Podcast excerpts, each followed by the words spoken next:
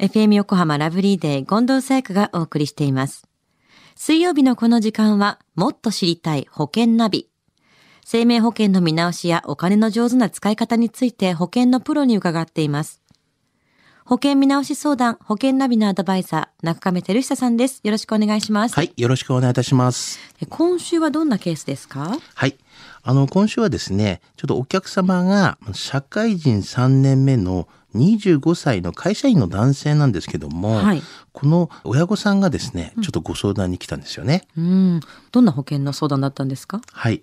あの、社会人になって3年目の、まあ、25歳の息子さんでなんですなんですけども、あの、会社で急に、まあ、部署が変わってですね、はい。営業職になってから、まあ今までにないこうなんですかね憂鬱感に襲われるようになってしまってですね憂鬱感、まあ、病院に行ったそうなんですよ。はい。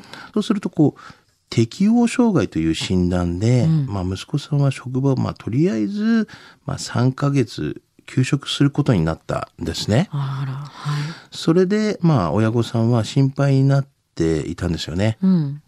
あの息子さんはまあそれまで生命保険に入っていなかったので、まあ、加入させたいというような感じでこうご相談があったんですよね。なるほど。その時に保険に入らないとと思われたんですね。そうなんですよね。まずあの適応障害っていうのはどんな病気のことなんですか？はい。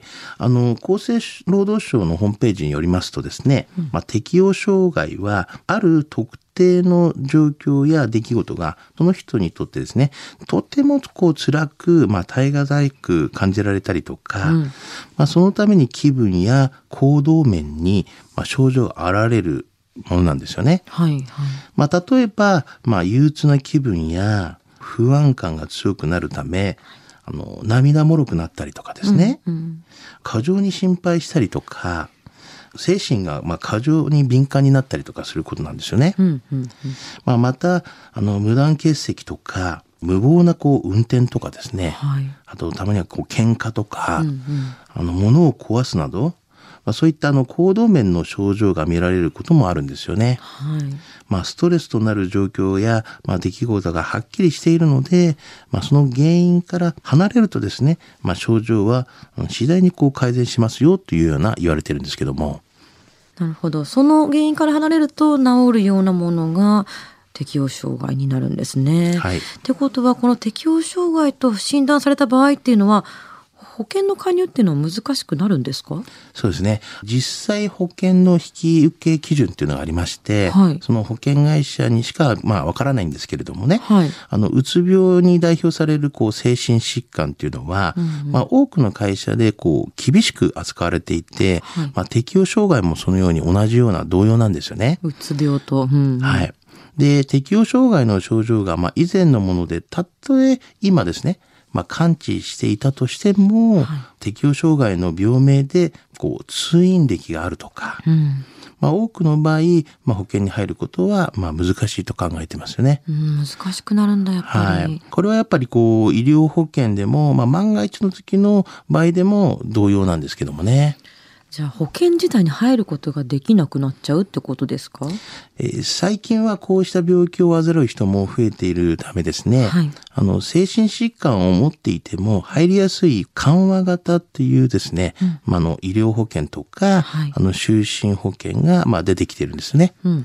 まあ、具体的には引き受け基準緩和型っていうものとか、あの限定告知型などと呼ばれている保険なんですけどもね。うん、まあ緩和型のものがあるっていうのは他の医療保険とまあ似ているものですよね。そうですよね保険料っていうのはまあ当然高くなるんですかね？はい。あの、病気のリスクが高い人を引き受ける分、やっぱり保険料は、まあ割高になったり、はい。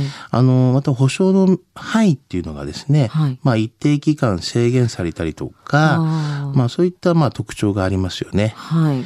で、今回のご相談の方には、この緩和型の就寝医療保険とか、就寝保険ですね、をまあ提案させていただいたんですけどもね。はい。まあ、その分、まあ、一応一度なったことがあるわけですから、入りにくかったり、まあ、保険料が高いものであれば、まあ、引き受けてくれたりっていうのは、普通の医療保険でもありましたよね。そうですよね。いったものはい。